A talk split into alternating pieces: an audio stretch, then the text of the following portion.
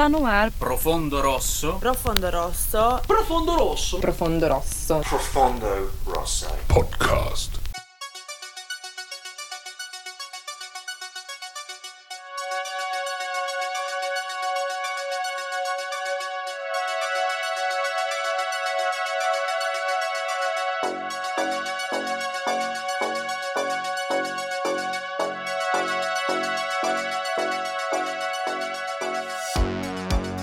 Muito bem, estamos no ar. Está começando mais um Profundo Rosso Podcast, o seu podcast sobre cinema fantástico na internet. Eu sou o seu host, Rodrigo Marchetti, e tenho aqui a presença, como sempre, do jocoso Mário Lucas Carboneira. Seja bem-vindo. Olá, Rodrigo. É, não tem nenhuma piada pronta aqui para fazer jus ao meu apelido de jocoso, mas acredito que esse filme aí vai se prestar a muitas. Então, vamos nessa. É o que mais tem no filme de hoje é jocosidades. Nem sei se isso é uma palavra, mas se não era, eu criei agora. Claro, claro. Pode criar palavras e principalmente essas derivadas, assim, né? Uh, agora sim, o filme tem exatamente bastante jocosidades. Polêmicas poderão surgir no episódio de hoje. O Lucas tá, tava vermelho já. Né, querendo soltar alguma coisa, falar. Para esse filme a gente fez o mesmo esquema do sem conexão, ninguém falou com ninguém para evitar perder aí o ímpeto. A espontaneidade da, da resenha sobre esse filme aí. Mas você já conhece aqui a rotina no podcast. Não se esqueça de nos seguir no nosso Instagram, ProfundoRossoCast. Tem sugestões, dicas, quer mandar um e-mail para nós? Escreve para o profundorossocast.gmail.com. Lembrando que também estamos no Facebook, facebook.com barra Profundo Rosso Podcast e você pode nos escutar no Anchor, Spotify, Apple Podcasts, Google Podcasts e mais uma penca de aplicativos ou plataformas. Entra lá na nossa conta do Instagram, escolhe o seu app ou plataforma favorita e escuta a gente lá. Beleza? Beleza. Sem mais delongas, então, pegue aí sua água, seu café, sua cervejinha Seu honey. e vamos. Seu quê? Seu honey. Seu whisky. Ah, Honey. e vamos ao filme do dia. Gorgeous estava excitada com a ideia de passar as férias de verão com seu pai, até descobrir que a namorada dele iria junto. Então, ela decide ir à casa de campo de sua tia, levando consigo suas amigas de escola: Fantasy, Kung Fu, Sweet, Prof, Mac e Melody. Chegando a casa, eventos bizarros começam a acontecer e as garotas começam a desaparecer uma a uma enquanto descobrem o segredo por trás de toda a aparente loucura. E o filme de hoje é A Casa, House, de 1977, do título original House em japonês ou em inglês House. Vamos à ficha técnica. A ficha técnica.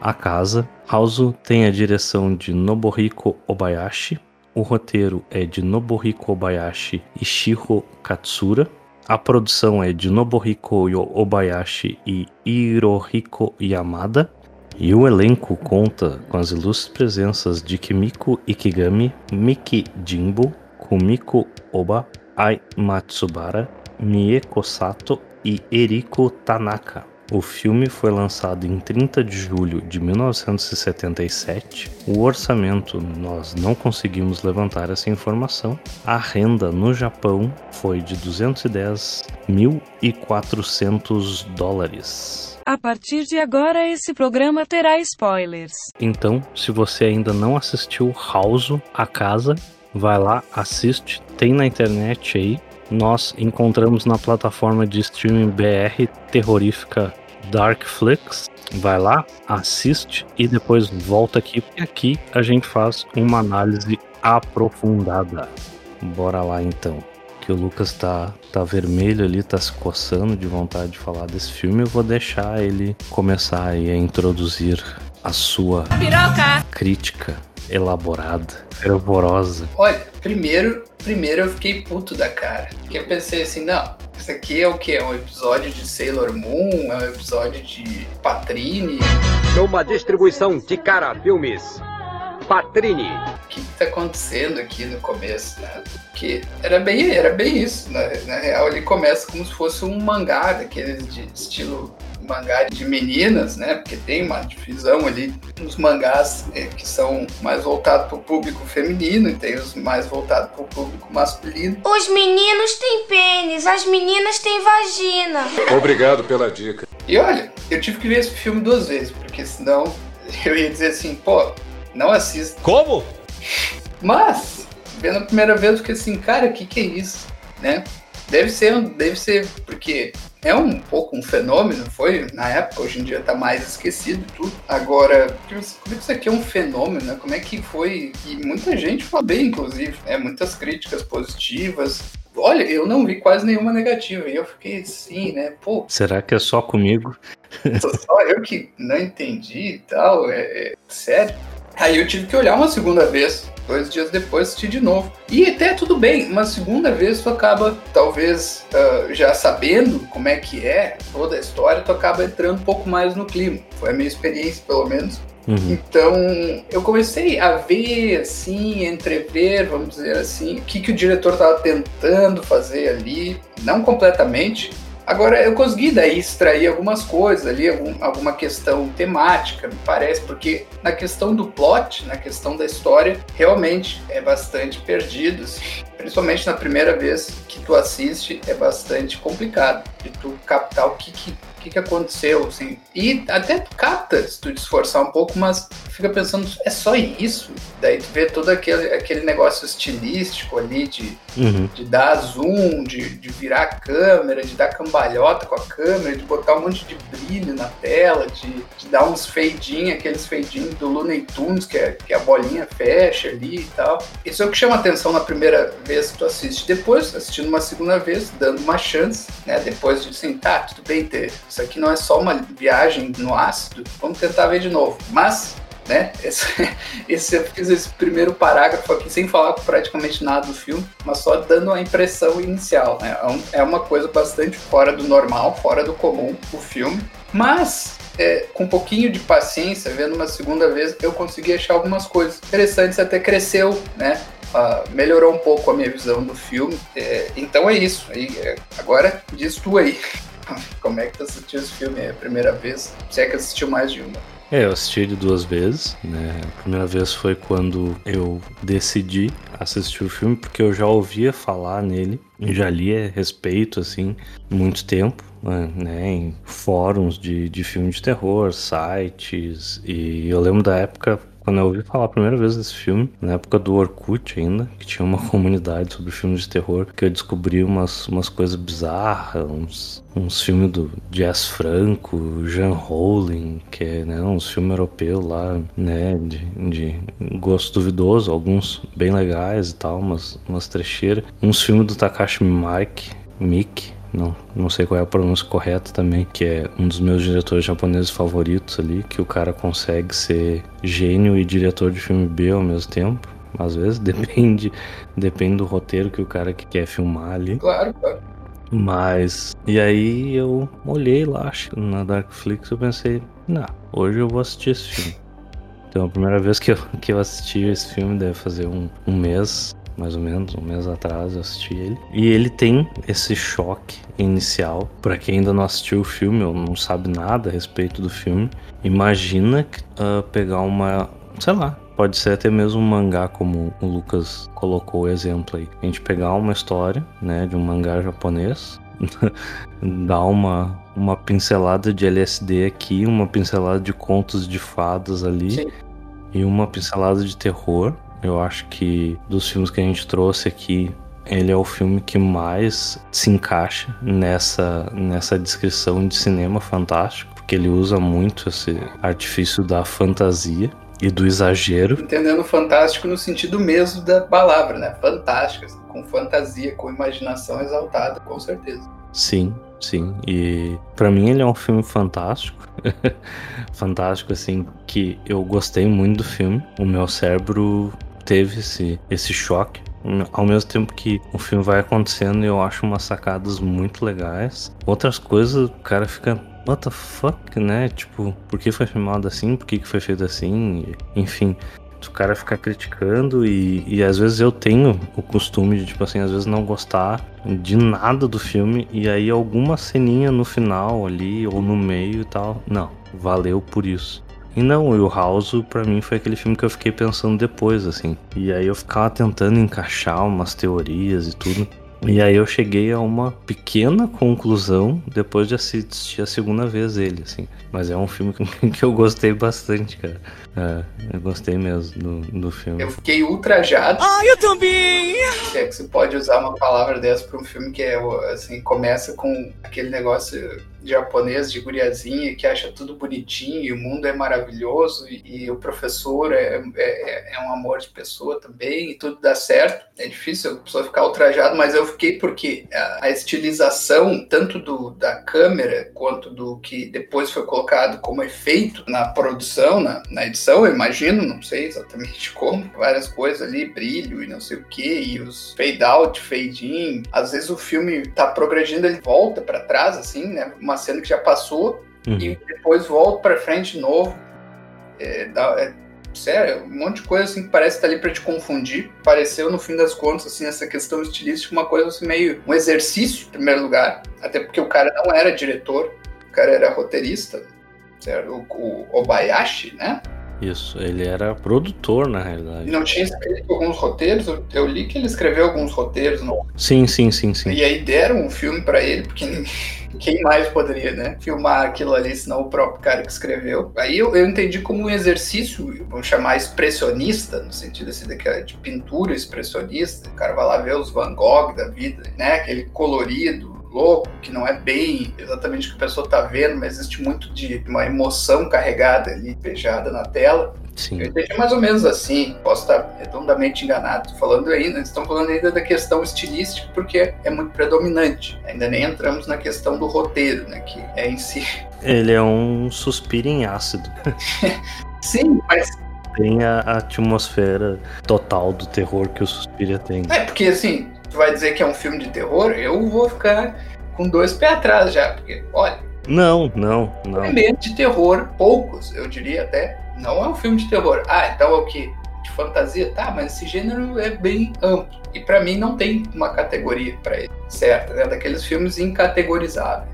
É que nem eu falei, ele é, tá caracterizado dentro do cinema fantástico. Tem fantasia, tem terror, tem drama, tem comédia, tá, tá ali. Tudo tá ali. Sim. Mas eu acho, na minha opinião, que um grande acerto do filme é exatamente o cara não ter experiência como diretor. Porque se fosse um cara já experiente, um diretor mais experiente que já tivesse trabalhado dirigindo alguns filmes assim, talvez o cara não tentasse todo esse experimentalismo que o cara coloca na tela. Né? Sim. E eu acho que isso é a grande sacada. Algumas coisas realmente incomodam, outras coisas a gente pode achar besta, né? Tem muita coisa. Aquele fundo dos cenários que sempre parece uma pintura. E é? Eu acho aquilo. e é, é, é uma pintura. Aquele, aquele horizonte assim, meio aquela coisa meio púrpura, assim, muito legal. Esses, esses toques, assim, da, da madrasta, da namorada do pai ali, sempre vem vem aquele vento, tanto o som quanto o efeito do vento ali, balançando o, o cachecol ali, que é uma referência à foto da mãe dela ali, pelo que eu entendi também. Sim. Então tem algumas sacadas que eu acho muito legais assim no filme. Não, realmente essa cena é, ela é muito boa. Agora é carregado, sabe, na, na questão estilística. Então, pro meu gosto, a cena no geral, é boa, mas tu vê várias coisas ali que tu tipo, tá, tudo bem, calma, né? Calma, calma, amigo. É pro meu gosto, né? Eu acho que poderia ter se beneficiado de alguns cortes ali, mas, né? Não tô também aqui para dizer o que deveria fazer ou não. O filme é o que é. Agora, e o plot? Como é que tu começaria a abordar essa questão da história? A história, como eu vejo, tá? Ela parece muito uma história de conto de fadas, porque a gente tem os elementos ali, tipo Branca de Neve, por exemplo. O cara é um viúvo e ele decide casar de novo e toda aquela coisa. E na Branca de Neve a madrasta quer eliminar a Branca de Neve. Nesse filme não acontece isso, né? Mas a gente tem a Gorgeous, o nome dela não é por acaso. Ela é uma atriz muito bonita ali, então eu faço um pouco esse link aí com Branca de Neve. Ela tem aquela coisa de não ter superado a perda da mãe. Sim. E aí um belo dia o pai dela, que é compositor, volta da Itália lá de viagem e as férias que eles tinham programado acaba azedando aí porque a tal namorada, madrasta vai junto. Então a gente tem esse primeiro conflito aí, onde ela decide entrar em contato com a tia, né, irmã da, da falecida mãe, e fazer esse passeio na casa dela aí no vilarejo onde a mãe dela teria nascido e leva as amigas de arrasto, né? Assim, ó, só trazendo, né, o que a minha percepção, eu acho que a gente tem que trabalhar para entender essa história com um pouco que tem, porque não é muito, tem muito subtexto ali, tem muito, tem muita sutileza talvez, ou pelo menos lacunas, e aí a gente pode interpretar ou não, mas eu acho que essa cena inicial, que é a cena central para estabelecer o que está acontecendo, eu vejo que tem ali um elemento freudiano bastante claro ali, no sentido de que é, se estabelece uma rivalidade entre a filha e a madrasta, num sentido não muito saudável em termos psicológicos, vamos dizer assim, né? Já me chamou atenção, a cena que ela chega em casa, ela sai correndo e pula nos braços do pai, daquele jeito tradicional de marido e mulher. Então já tem ali para mim uma referência. Depois ali também aparecem umas colagens ali de fotos dela vendo fotos com o pai, também tem algumas coisas estranhas ali. Nem quero puxar muito, mas então eu vejo que tem esse negócio meio obscuro ali e é por aí que eu comecei a interpretar. Eu pensei, bom, talvez então esteja aí o núcleo da história é, a guria acabou tomando né, o papel da mãe. Claro, não estou dizendo que chegou a ser uma coisa, né, um relacionamento nos finalmente, mas pelo menos psicologicamente me parece isso. Daí aparece a madrasta e tira ela daquele pedestal ali que ela se via, estava, não sei. Sim, mas na, na minha interpretação, a história da Branca de Neve é exatamente isso, né? A madrasta era a mais bonita, ela que é, né, quem é a mais bela, a Branca de Neve é a mais bela. Ela meio que quer matar a concorrente. Sim. Sabe se, lá por quê, por medo de uma relação incestuosa, não sei. Pois é. Mas pra mim é, por a Branca de Neve ser muito bonita, enfim. Pra mim é mais ou menos essa a minha interpretação. Obviamente, pessoas Sim, pode dizer que sim. E outra coisa, né? Só um outro detalhe que eu lembrei agora. É a mesma atriz que faz a Gorgeous e a mãe da Gorgeous. Nos flashbacks. Ah, sim, sim, sim. É a mesma Então atriz. é. tem mais isso, né? Ela é como se fosse mesmo uma continuação da mãe. E isso vai aparecer depois também, mais pro final. né? Quando ela se torna ali, praticamente ela encarna a mãe, porque ela se veste do mesmo jeito que a mãe tava no dia do casamento. É verdade, é verdade. É, mas vamos chegar, vamos chegar lá, vamos, vamos. Tem caminho até lá. E a gente tem um elemento ali presente nas histórias de, de fantasia, assim, que eu vejo que é sempre tem algum animal que se relaciona aí com algum personagem, uma princesa, alguma coisa. A gente tem o, Lunch, né? o gato ali, que, que aparece na história e que uma coisa que eu só percebi quando eu assisti a segunda vez é que aquela foto que ela encontra no casamento da mãe dela, que tá a tia junto, a tia tá segurando mesmo o gato. Sim. Eu só me dei conta disso na, na, na segunda vez. A primeira, a primeira vez eu até achava que o gato era da, da Gorgeous. Tava, tava tão. Tinha Sim, sido bombardeado com tanta coisa ali que eu nem percebi que o gato apareceu depois na história. Sim, eu tive essa impressão que o gato era dela também. Mas depois na segunda que, que eu me toquei, não, o gato aparece na casa dela, ela adota o gato, ela leva o gato junto na viagem. O gato tá ali quando ela recebe a carta de, de resposta da tia dela, né? Uhum. E aí a gente vai pra, pra apresentação ali do, um dos outros personagens da história, né? Na escola, que daí são as, as amigas da Gorgeous ali. Uma delas a gente já vê no começo, bem no, no início do filme ali, que é Fantasy.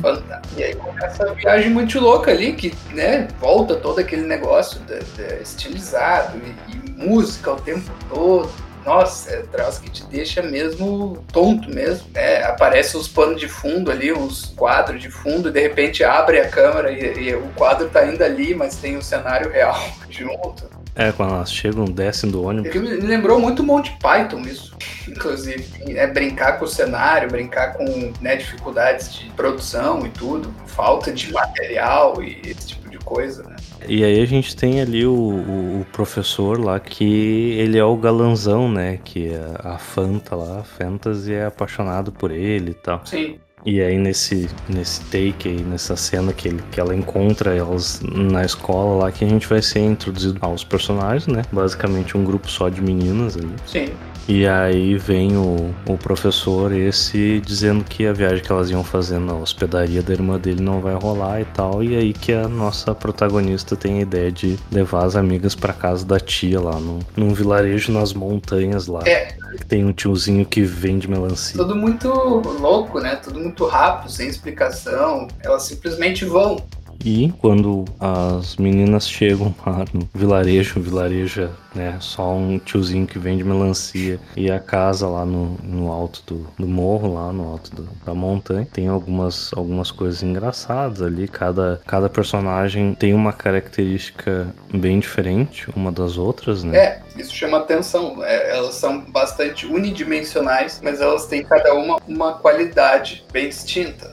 Sim, Nós temos a Comilona ali, a Kung Fu, que é a que luta e etc. quer resolver tudo na porrada. que resolver na porrada. Tem a Sweet, que é a, tem mania de limpeza. A professora é a nerd. Tem A Melody, a louquinha da música ali. musicista, tá sempre com algum instrumento tocando, né? Sim. E a Fantasy que é que tem os devaneios de amor ali, que gosta de tirar foto. É, no fim das contas, ela parece a única que também enxerga, vamos dizer, a realidade. Pelo que eu pude captar também, assim, porque ela que vê os fantasmas primeiro, ela que acredita, né, que tem algo errado enquanto as outras estão lá. Principalmente a professora que é meio lunática também, assim, tá sempre sorrindo, assim. E tá sempre tentando trazer tudo pra dentro de um quadro científico ali. É, e eu acho que até muito por causa disso, né? Porque a fantasy ela tem essa conexão fantasiosa, digamos assim, né? Que seria a imaginação ali, e aí então ela vê aquilo, enquanto os outros veem como uma coisa absurda, porque eles estão mais próximos da realidade, e ela vê aquilo como uma coisa possível. Uhum. Porque ela tá mais próximo da fantasia, né? Do, do absurdo ali, da imaginação, enfim. Sim. Então, basicamente, elas chegam na, na casa da tia ali, que está numa cadeira de rodas, meio decrépita ali, né? Vários problemas de saúde e tal. Então, elas se oferecem para limpar a casa, para cozinhar, para fazer um monte de coisa. E uma coisa engraçada que eu achei ali que eles citam é que ela não tem geladeira. Quer dizer, geladeira não funciona, geladeira existe, tá ali, né? Né, Ela é um portal, né? Na verdade. Ah, é verdade. A geladeira é um portal, realmente. A geladeira não pode ser usada para refrigerar coisas porque ela serve como um portal para Dona Tia. É. E ela sugere que a Mac então coloque as melancias ali para refrigerar no poço. Isso é uma coisa engraçada porque realmente quem morou no interior ou já teve alguma experiência com fazenda, chácara, alguma coisa mais afastada assim, ah, o meu avô tinha e a gente tinha luz, tudo, geladeira, mas antigamente se tinha o costume de colocar algumas coisas em alguma fonte de água, poço, que realmente a água pura assim da fonte ela é bem gelada mesmo. Então isso eu achei engraçado, me remeteu a tempos áureos da infância, quando eu achava que eu era o Indiana Jones em algum sítio perdido por aí. Mas, tirando isso, a gente tem a nossa primeira morte ali, off-screen, né? A morte que não é mostrada na tela, da Mac, ali no poço. Eu não sei, ali, até pode me corrigir se eu estou enganado, mas existe uma certa temática nas mortes com relação aos nomes. Ah, pelo menos ali a Melody, com certeza, né? Ah, sim, sim, nesse caso, sim. A Mac perde a cabeça, ela tem a cabeça decepada ali, e daí depois, né, quando a, a Fanta, a Fantasy, vai investigar ali, a cabeça dá uma mordida. No popô dela, É, ainda assim tem um- uma coisa temática ali nas mortes, né? Então, pelo menos ela ficou com a cabeça dela ali para poder morder as coisas, que é um grande passatempo, grande diversão da vida dela, que é comer, então. Sim. Mas a gente tem aí uma cabeça voadora e a Fantasy, que é que nem a gente tinha falado antes. Ela é o personagem que percebe tudo que tá acontecendo antes que todo mundo. A Mac, então, pros outros personagens desaparece. Sim, porque a fantasy, é, só adicionando, a fantasy ela não rejeita né, a impossibilidade dessas coisas. Ela aceita de cara, assim, que sim, é possível que tenha uma cabeça voadora aqui. E os outros não. Os outros, claro, não viram também, tem, tem essa questão, mas eles estão mais propensos a, a dizer que aquilo é impossível. Que é loucura. É, que ela tá fantasiando. né? E aí a gente tem a cena do jantar ali. A gente já nota depois da, da primeira morte que a tia já se mostra mais disposta, né? Já tirou os óculos ali. E ela começa a mexer com a fantasy, né? De mostrar o olho ali enquanto elas estão comendo e tal. Porque, né, só ela enxerga. Uhum. Então começa a rolar uma tortura psicológica ali. Aquilo ali é interessante, né? Porque dá a entender que a melancia, que tem forma de melancia, depois volta a ter forma de melancia, é na verdade a cabeça da Mac. Então, é, estão vendo uma melancia, só a Fanta vê na boca da tia um olho, agora as outras não veem nada. E ali parece uma melancia. Então, é, todas elas participaram, então, ali, de alguma forma, do ritual canibalístico da tia, né? Inclusive ali, né, nessa parte, aí o filme realmente dá uma guinada, né? Eu até falei que tem poucos elementos de terror, ele dá uma guinada mais para o terror, ainda que eu chamaria não de tanto de terror quanto perturbador. Ele começa a ficar meio perturbador. O negócio da cabeça voadora é razoavelmente bem feito na, na questão do, do efeito especial. Ali o olho também. Então ali, até ali, ele começa a ficar meio perturbador. Até esse negócio do canibalismo é bastante forte. Depois a gente vai ver a tia comendo um braço. Né, que é bastante nojento. Ali fica realmente nojento, perturbador, eu diria.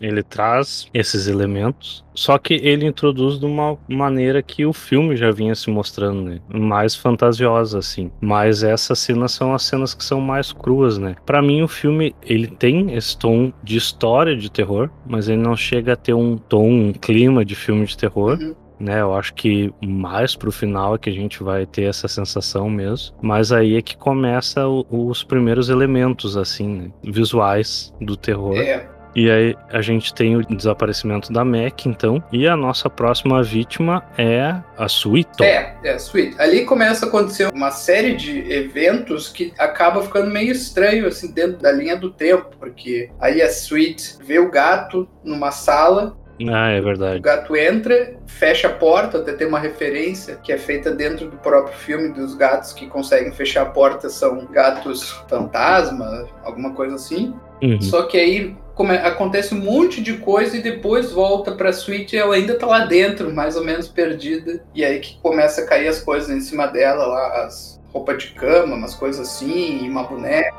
Travesseiros. É, Ela é atacada pelos colchões ali. Essa é uma das cenas que, pra mim, foi uma das mais perturbadoras. Eu achei essa cena muito bem feita. A forma como a câmera foi colocada, o desespero da personagem, tomando umas porradas de verdade ali, de uns colchão, travesseiro, não sei o que era aquilo. uhum. né, acaba se tornando, Pra mim aquilo ali tem um clima meio de iluminado, acaba se tornando um negócio meio pesado, é uma das mortes que tem um clima mais pesado, apesar que eu acho que a do piano também é, é bizarro. É, a do piano é interessante. Eu tenho uma visão muito boa dela, uma visão matizada da coisa. Mas depois a gente vai falar dela. Talvez que parece nessa morte aí da, da Sweeto é uma coisa talvez um pouco parecida com Poltergeist, talvez me lembraria mais. Isso, isso, é um poltergeist, exatamente. É, eu vou dizer, eu não, não senti esse, esse não, não achei tão pesado assim, achei, achei meio cômica, na verdade. Mas é interessante, interessante essa visão diferente aí.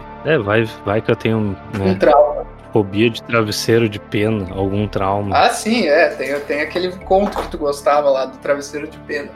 É, exatamente, vai ver, foi isso daí que me marcou, né?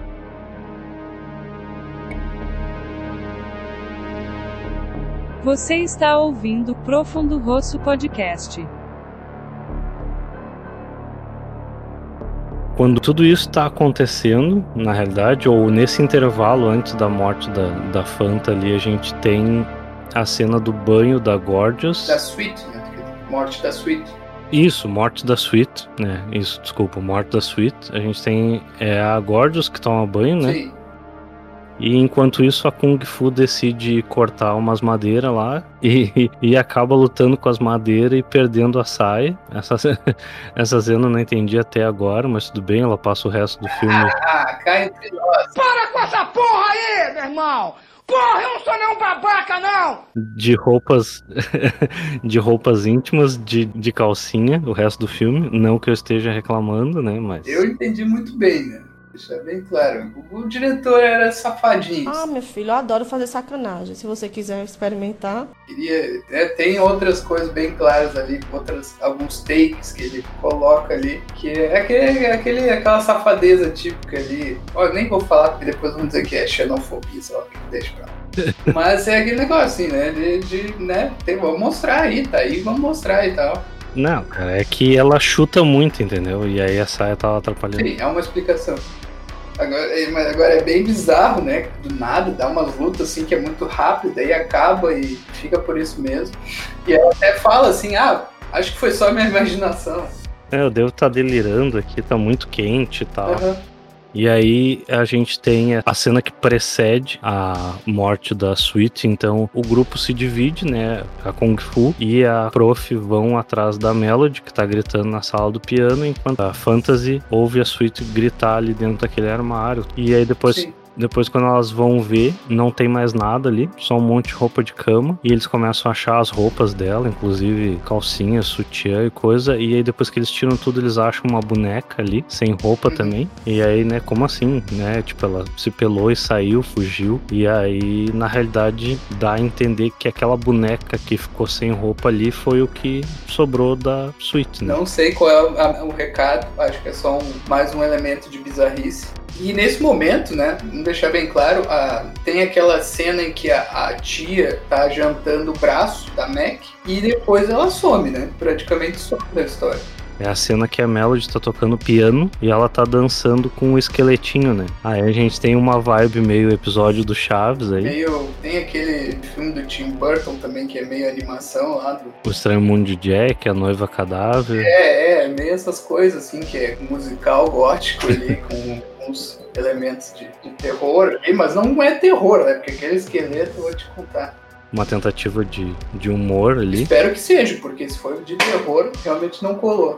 E o som, né? O som é o que acaba destacando quando ela tá comendo a mão da Mac, né? Porque apesar do cara ver que é uma mão de borracha, sei lá eu, quando ela mastiga tem um som bem característico, né? Parece que ela tá mastigando alguma coisa, um osso, um sei lá, dá aquela incomodadinha de leve, assim, se já não bastasse comer uma mão, né? Aí a gente tem o som ali para acrescentar. Sim, bem incômoda essa cena. E aí é esse negócio, né, de que muda muito rápido o tom do filme, isso, isso é uma das coisas mais impressionantes, assim, vai da, esse negócio da comédia do, do esqueleto dançando de forma ridícula, e ele tá sempre dançando no fundo depois, e ninguém vê, e daí muda para esse negócio. Então, é, cria bastante essa, essa sensação de, de desconforto, eu diria.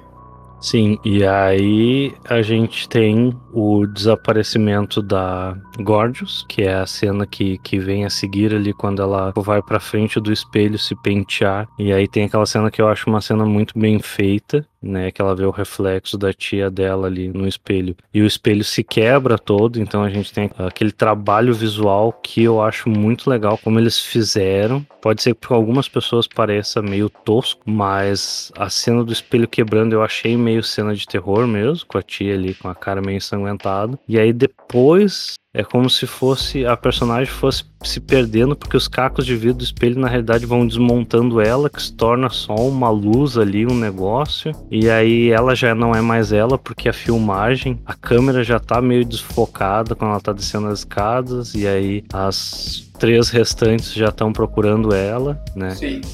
E aí a gente tem aquela cena que ela diz que ela vai ligar pra polícia, alguma coisa de estranho tá acontecendo. E aí ela mente, sai da casa, diz que vai trazer e aí todo mundo fica trancado lá dentro. Ali ela claramente já, já foi absorvida. Eu até entendo como uma a cena do que é o rosto dela também é temático, porque ela é vaidosa, bastante vaidosa. Essa, esse é o tema dela, por ela ser a gorgeous, né? A belezura, a lindeza ali. Ali eu acredito que que é a casa. Porque eu não sei, tu não pode dizer que as gurias morrem, né? Não é bem isso que acontece. Eu, eu, eu entendo mais como uma absorção por parte da casa e tal. Claro que a única, uma das únicas que permanecem ainda, apesar de já ter sido cooptado pela, pela casa, que afinal é o nome do, do filme, então é quase como um personagem. A única que fica ainda, né, tendo uma espécie de personalidade, ainda que já mudada, é a Gorgeous. Sim, sim. É, eu até tenho uma teoria. A gente, eu vou discorrer essa teoria depois. Eu acredito que a casa é um personagem, sim, né? Uh, mas uma coisa que eu ia comentar que tem aquela cena, enquanto tudo isso que tá acontecendo, o nosso professor lá, Gogoro lá, tá tentando chegar na casa, né? Que ele foi convidado. Sim. E quando elas ficam presas lá e estão correndo de um lado pro outro, elas descobrem que ela mentiu, que o telefone não tinha linha ali, então ela não ligou para ninguém. Elas falam: não, tudo vai dar certo, o professor vai vir te salvar e toda aquela coisa. Ela imagina o cara num cavalo branco, minha princesa e não sei o que. Então a gente tem um pouco dessa referência do conto de fadas que eu tinha falado antes. Uhum. O filme ele traz alguma coisa e tem uma frase muito característica, acho que não lembro se é a prof que fala ao Kung Fu, e diz: Não, ele é um homem, ele vai poder nos ajudar. Então é como se ele fosse a última salvação, né? Coisa do príncipe no cavalo branco que vai matar o dragão e vai salvar a princesa e tal. E eu tenho uma teoria sobre isso também, mas eu não, não vou falar agora. O que eu acho aí talvez talvez eu acabe entrando um pouco na tua teoria, mas eu acho que o filme traz essa questão, não vou dizer de feminismo, porque eu acho que não é isso, eu acho que não é uma afirmação do feminismo em si, mas é um filme feminino, com, com bastante predominância dos elementos femininos, e até tematicamente a casa, enquanto símbolo, é um símbolo feminino, porque ela fecha, ela protege as pessoas, tudo. Ela pode ser um símbolo, por exemplo, do útero, uma comparação simbólica, assim, e realmente, o filme parece dizer que os, os homens ali, pelo menos os homens do filme, são meio inúteis, né? São é, ridículos e tal. E da parte das mulheres existe uma fantasia, né? Uma, uma imaginação exaltada com a figura deles, mas que nunca se comprova na história e elas têm que se virar sozinhas, no fim das contas. Não sei se tinha alguma coisa a ver com a tua teoria, mas essa é a minha percepção. Eu até acho que tem um pouco disso, mas não exatamente dessa forma. A teoria é um pouco diferente. Uhum. Mas pra gente não fugir muito, né? Não perder o fio da meada aqui. Então nos resta três personagens aí, a Prof, a Kung Fu e a Fantasy. E vão ter que, né? Não, sobraram quatro personagens, porque a gente não falou da morte do piano da Melody, que eu já ia me adiantando aqui. Essa parte é um caso à parte. É, essa é a parte que rola o gore da história. que eu imaginei que, tipo, não, vai ser só isso. O piano fechou e cortou os dedos dela. Uhum. Que a cena é bem feita e começa a se tornar incômoda, porque na realidade o piano vai comendo ela, né? Sim. O piano vai cortando todos os pedaços e a gente tem um desmembramento ali da personagem, enquanto toca a música tema do filme. Primeiro ela parece olhar para os dedos arrancados ali e ficar meio assim, ah, legal. De repente arranca uma mão inteira e ela entra em pânico. E aí o piano começa a engolir. Né, engole ela inteira e começa a mastigar ali tudo. É uma ideia muito, muito legal. Isso é o que eu acho. Agora, claro, o problema é que ela é feita de uma forma cartunesca ali, né? Parece um cartoon, parece aqueles cartoons, não sei se você já viu, do, do Monty Python, tem nos filmes, mas também tem na, na série, né? Na, na série que passava na TV. Tem nos filmes que de repente entram uns cartoons com um negócio meio estranho ali, meio surrealista, e é aquilo que me lembra bastante. Uh, agora, eu acho a ideia excelente. Se fosse feito de uma forma realista, acho que seria uma morte muito interessante. Como foi feito, eu fico meio na dúvida. Acho legal, mas acho que também foi uma oportunidade desperdiçada. Claro que é o é o estilo do filme, continua seguindo o estilo do filme, mas numa uma morte séria daquele jeito seria muito interessante, seria, seria difícil de fazer, mas seria muito interessante. Ainda assim, eu acho ela incômoda, me pegou de surpresa, porque eu não tava esperando que fosse rolar um gore no filme já, por esse tom variado aí de pular pra fantasia, pular pra comédia, pular pra umas coisas mais, né, bizarras ali, mas né, não ir tão fundo assim. Uhum. Eu não sei se foi falta de recurso ou foi uma escolha do diretor. Me parece que talvez essa tom mais cartunesco tenha sido uma escolha do diretor. Não deixar tão violento, deixar mais dentro desse mundo de fantasia que ele construiu na história, talvez, né? Mas a gente tem isso e aí agora sim, agora sobraram as três personagens tentando decifrar o que, que vai acontecer e elas começam a ser atacadas ali pelos, pelos objetos da casa e a gente tem a cena da Kung Fu que eu torci muito para ela conseguir lutar.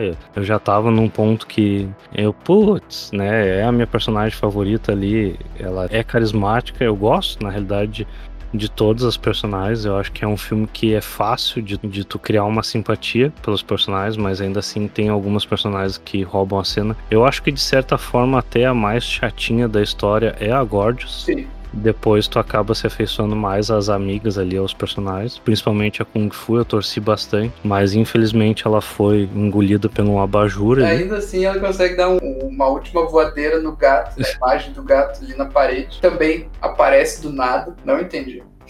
É que elas chegam à conclusão que o gato, na realidade, é o, o espírito, o que tá assombrando a casa, o que tá controlando tudo. Então elas precisam destruir o gato. E a gente tem esse último esforço aí da Kung Fu, mesmo sendo sugado pelo abajur ali, voando dando uma voador no gato. E aí o gore rola solto daí. Aí o gato vomita sangue, aí já. aí virou já, sei lá, um dia depois de amanhã ali, esses filmes de, de desastre natural ali. Toda a casa é alagada de sangue, o gore comendo. Prof se perde ali, vira um. Não me lembro. Eu sei que ela some no meio do riacho ali. É, totalmente se dissolve, por assim dizer. É, ali é all hell breaks loose, né? E realmente o que parece é que a casa tá sofrendo, tá sangrando, tá? Porque, porque por causa da, da voadeira de metade da, da Kung Fu ali. Parece que a casa toda tá, tá sofrendo e tal. Mas, e parece que ela conseguiu realmente derrotar, mas não, no fim das contas, né? Quando, ela, quando a casa consegue absorver a prof, parece que ela se recupera. E aí só sobra a Fanta, né? E agora até retomando, quando isso tá acontecendo, quando o inferno, né, foi derramado sobre elas ali, tá acontecendo ao mesmo tempo enquanto o professor tá chegando no tiozinho que vende as melancia, mas ele diz que gosta de banana e aí o cara morre e ele Sim. também, né? E aí, né, temos um absurdo, o príncipe se lascou. Ali a gente não vê ainda, né? A gente vê o que aconteceu com ele depois quando chega a madrasta, no outro dia. Ah, é verdade, é Ela verdade. chega ali, tá o bug do cara lá, do professor, e um, um monte de caixa de banana dentro do carro. onde, ele tinha ficado e tal. Essa cena é hilária, realmente. Enquanto elas estão na casa ali, a madrasta diz que vai atrás da Gorgeous, na casa da tia dela, conversar com ela e tal. Uhum. E aí eu pensei, né, cara, agora a gente vai ter uma quebra de paradigma aí dessas histórias de contos de fada, onde a madrasta, sempre vista como má, vai conseguir resgatar a princesa ali, resgatar a Gorgeous, né? E aí o filme te dá outro tapa na cara e não é isso que acontece. né? Sério que tu acreditou nisso? Eu não acreditei nisso nem por um instante. Só vendo ali o jeito que estava sendo filmado, a, a com uma cara meio psicopata, aquela filmagem bem lenta, eu ia, não, vai, vai dar merda. Aí tem essa cena quando a madrasta chega que a Gorgeous, como tu falou ali, ela tá vestindo as mesmas roupas da, da mãe já. A casa tá toda aberta, ela tá passeando pela casa, é uma, né, um plano lento ali dela vindo, caminhando devagarinho. E a gente tem o último diálogo do filme aí e, e acaba. Ele dá a entender que a casa se recuperou, canibalizando, sei lá eu, as amigas, possuiu a, a, a Gorgeous e a madrasta se ferrou. É, Eu acho que a madrasta acabou sendo, sei lá, foi libertada, deixaram morrer, pôde morrer em, não sei se em paz, mas, né, pôde ir para o outro mundo, e aí a Gorgeous assumiu as funções. No caso, a tia, Sim, né? a tia foi, foi, morreu, né? É que tu falou madrasta. Ah, É. desculpa. A madrasta queima? Pega fogo ali. Aí eu já vou dar a minha interpretação final da história e depois tu pode falar sobre a tua. Uhum. E, na minha interpretação, ela ah, acabou se transformando numa nova versão da mãe dela. O que, que aí fecha aquele ciclo que eu trouxe no começo ali de que era uma tinha um elemento freudiano ali de, né, o pai com a filha, a filha meio que tomando o lugar da mãe. E, claro, um filme não mostra, né? Mas a madrasta morreu, ficou a Gorgeous e o que está implícito seria que ela, então só sobrou ela de novo, vai, vai voltar àquele velho status com o pai dela. Seja lá o que for exatamente no frigir dos ovos, mas tem uma tensão freudiana ali na minha interpretação. Né? É bem provável que faça sentido essa tua teoria freudiana. Ela volta para casa, né? Volta a assumir ali o papel dela como mulher da casa. E aí a minha teoria, cara, a gente fala isso agora ou depois das curiosidades? Não, fala, fala. A, a minha teoria é que a Gorgeous e as amigas representam a infância, né? Porque ali são é como se cada uma fosse uma característica. É a beleza, a doçura, a fantasia, que quando o cara é, é criança tem toda essa fantasia, essa coisa de imaginar. A gula, né? Musicalidade ali, né? Aquela coisa de música, de estar sempre feliz, cantando, tocando algum instrumento. Então eu enxergo isso como características da infância e a casa representando a vida adulta. Uhum. Então não importa ali tu deixar a tua esperança por um cavaleiro fantasioso ou que um homem vai resolver o problema, porque na realidade a vida adulta vai te tirar tudo isso. Sim de uma certa forma ela vai se alimentar da tua fantasia, vai acabar, né, várias outras coisas ali que são parte da infância. A idade, a vida adulta, ela vai acabar com a Gordions, né? A pessoa vai envelhecer, a beleza vão chegando os sinais da, da idade, da, da velhice, a doçura, né? várias características. Pode ser que eu esteja viajando completamente na maionese e seja mesmo uma, uma coisa freudiana, uma temática bem feminina ali, mas não sei. A minha interpretação depois de assistir pela segunda vez o filme. Sim, sim. Eu gostei, gostei demais dessa tua interpretação. Não fica nenhuma ponta solta até, até, até exclua a interpretação freudiana. Ela só, é, escutando essa tua teoria, simplesmente adaptaria e diria, bom, começa então com esse dilema freudiano mesmo, assim, né, o mundo no sentido amplo, que vai eliminando essas, essas, né, esses apegos infantis. Esse, esse... Então o final seria a Gorgeous mais adulta. É? Gostei muito da tua, então já passo a, a, a adotar também. Uh, entrando nas curiosidades do filme, então, eu vou começar já falando sobre como a história do filme surgiu, a ideia, né? Que é muito louco por si só já. A Torro, a produtora, ela viu o sucesso do filme Tubarão, do Spielberg, e disse que queria um filme igual. Tá certo, né? é Tá isso certo. mesmo. Igual, igualzinho. Sim, sim, é isso mesmo. É, saiu igual. E aí o até então produtor do filme, o Nobuhiko Obayashi, foi pensar na história para fazer, né? E aí na pré-produção ele resolve perguntar para a filha dele uma opinião de ideia, a filha pré-adolescente ali, e ela fala para ele que ela acha tediante as histórias de adulto porque tudo precisa fazer sentido. E nas histórias infantis nada precisa fazer sentido e ainda assim ser legal. Então ele se baseia em uma história um, que ela escreve para desenvolver o roteiro, a ideia original, junto com o Shiro Katsura. Então o que a gente tem é o House, que para mim parece agora completando ali que ele pega esse essa fantasia, essa ingenuidade da história que a filha dele cria e adapta para os medos e os receios de um adulto, de uma certa forma. Não, como ela mesma disse, que o filme precise fazer sentido, mas eu acho que ele coloca alguns elementos ali Uhum. tentando fazer um filme de terror que era para ser parecido com um tubarão. A única coisa que teve de parecido com o tubarão é a cena que a prof morre, porque ela tá debaixo d'água ali, nua. É parecida com a primeira cena do tubarão, lá, quando a guria tá. Quando tem a câmera debaixo d'água ah, e ela também tá tomando banho de mar ali e tal, pelada e tudo. Primeira morte do Primeira tubarão, morte do tubarão, exatamente. do Spielberg. Isso, isso, isso. A próxima curiosidade, então, seria que o roteiro foi considerado tão absurdo que nenhum diretor quis assumir o filme. Todo mundo tinha medo de assumir o filme e se queimar, né? Ficar com a carreira aí marcada por um filme completamente bizarro. E o projeto ficou engavetado por dois anos na Torre, produtora, até que ela finalmente decidiu dar o projeto pro Nobuhiko Obayashi, que não tinha experiência como diretor, né, como a gente falou antes ali. Uhum. E ele acabou trazendo um elenco de atores praticamente desconhecidos. Somente a Gorgeous e a tia tinham experiência como atrizes, né? Uhum. O filme foi lançado sem muita propaganda. Vamos lançar para ver se pelo menos a gente consegue recuperar o, o, dinheiro que foi investido aqui na produção, que a gente não, não conseguiu descobrir o budget do filme. Sim. E o filme acabou fazendo muito sucesso com o público jovem japonês e acabou depois sendo lançado aí mundialmente e hoje com a internet se tornou um cult classic. Está na lista dos 100 melhores ou 200 melhores filmes japoneses, clássicos japoneses, cinematográficos. Hoje o filme tem um status, né, como tu mesmo falou, quase nenhuma crítica, praticamente nenhuma crítica negativa, ganhou alguns prêmios. Impressionante.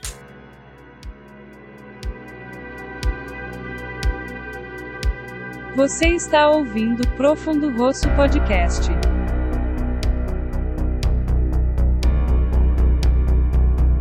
Eu acho que era isso, molecada marota. Essa foi a nossa pincelada frenética nesse que é um dos meus novos filmes favoritos. Segundo já. segundo já. Da nossa lista. É, da, da nossa lista que é o segundo, que entra pra minha lista de filmes favoritos. Não é o meu top 10, mas entrou pra minha lista de filmes favoritos sim. E ficou curioso para saber as nossas notas. Mas antes, segura a ondinha aí que vem as notas da crítica especializada com o jocoso Mário Lucas Carboneiro. Isso aí. Como eu disse, né? Muito bem recebido. Fiquei surpreso. Primeiro vamos para a nota do IMDB, que daí tá, tá dentro de uma normalidade, assim, vamos dizer. Até onde eu posso ver, 7,4. Mais de 21 mil pessoas votaram. Mas daí tu vai lá pro Rotten Tomatoes e o que, que tu vê, né? 90% de críticas positivas da crítica balizada. Não é só seguidores de um filme cult, é crítica balizada. E 80% por parte dos espectadores do filme de críticas positivas. Muito, muito alto. 21 mil para um filme relativamente desconhecido. É bastante gente dando uma nota alta para esse filme. Sim, exatamente. Bem, bem lembrado. Mas o que interessa, né? Qual que é a tua nota, Rodrigo Carbono? Rodrigo Carbono. Rodrigo. Rodrigo Carboneira. Fui promovido e casei com alguém da família, só não sei quem. É, é. Não, não, não. Deixa pra lá. E a tua nota? Como eu falei, né? Acabei gostando muito desse filme. A primeira coisa que eu pensei quando assisti esse filme, eu tenho que passar pro Lucas assistir. A gente tem que, vai ter que fazer um episódio por esse filme, porque, né, não tem como o cara expressar tudo numa conversa de, do que que é esse filme, né, e eu precisava saber qual seria a reação tu assistindo esse filme e a gente poder falar aqui no podcast também, né? E assistindo pela segunda vez eu gostei mais, eu entendo o porquê da, desse status de cult, né, em volta do filme. Acabei, acabei abraçando essa ideia e se tornou um dos meus filmes favoritos. E a minha nota para ele é 8,5. Nossa, mãe, tá beleza. Bom, então, né? E já no meu caso, né, minha re relação com o filme é bem mais problemática. Eu comecei, não vou dizer odiando, porque assim, a primeira nota que eu pensei ainda era 5,8, 6, por ali. Mas eu dizia assim, ó, não vale a pena, né? é um exercício interessante em alguns momentos, mas na maior parte do tempo não assistindo a segunda vez foi a sorte. Eu já mudei bastante, eu consegui ver uma unidade maior no filme que eu realmente não consegui a primeira vez. Então isso já é uma coisa pro pessoal que vai assistir o filme. Se tiver um primeira, uma primeira vez muito ruim, tenta uma segunda. Tira da embalagem, dá aquela lavadinha no peru. Tempos depois talvez melhore.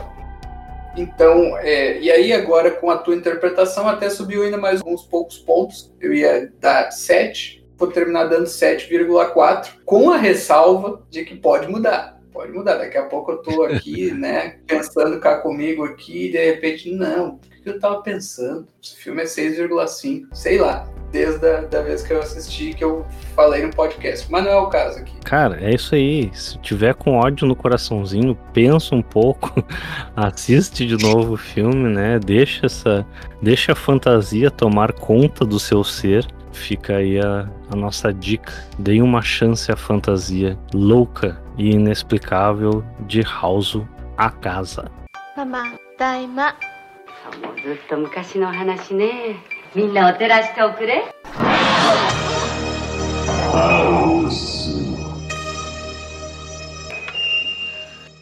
Era isso, seus medonhos, para ficar ligado nas novidades, notícias e novos episódios. Não se esqueçam de nos seguir no nosso Instagram, arroba profundorossocast.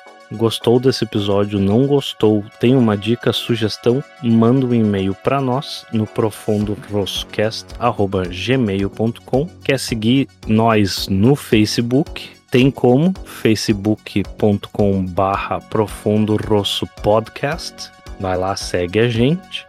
Lembrando, como sempre, estamos no Anchor, Spotify, Google Podcasts, Apple Podcasts e mais uma pá de aplicativo. Quer saber quais?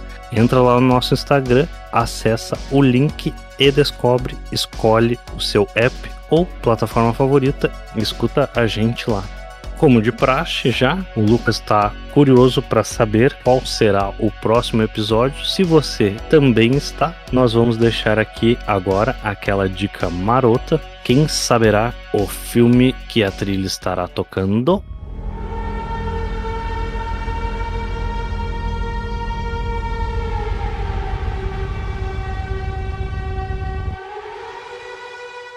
Era isso. Meu muito obrigado a vocês, pessoinhas da internet. Lucas, gostaria de acrescentar alguma coisa, já que você não fez nenhuma piadinha no programa hoje? Só digo que podcast pode acabar semana que vem. Então, dedos cruzados, muita oração aí. Vamos pedir para que não dê briga, para que não dê quebração de prato aí. Só digo isso. E uma boa semana a todo mundo. Querendo dar uma inflamada na nossa audiência aí, já tem um próximo adjetivo para ti, um próximo apelido pro próximo programa já, né? Inflamatório Mário Lucas Carboneira aí. Muito obrigado então, pessoal. Boa noite, bons sonhos e até o próximo episódio. Valeu. Tchau. Tchau.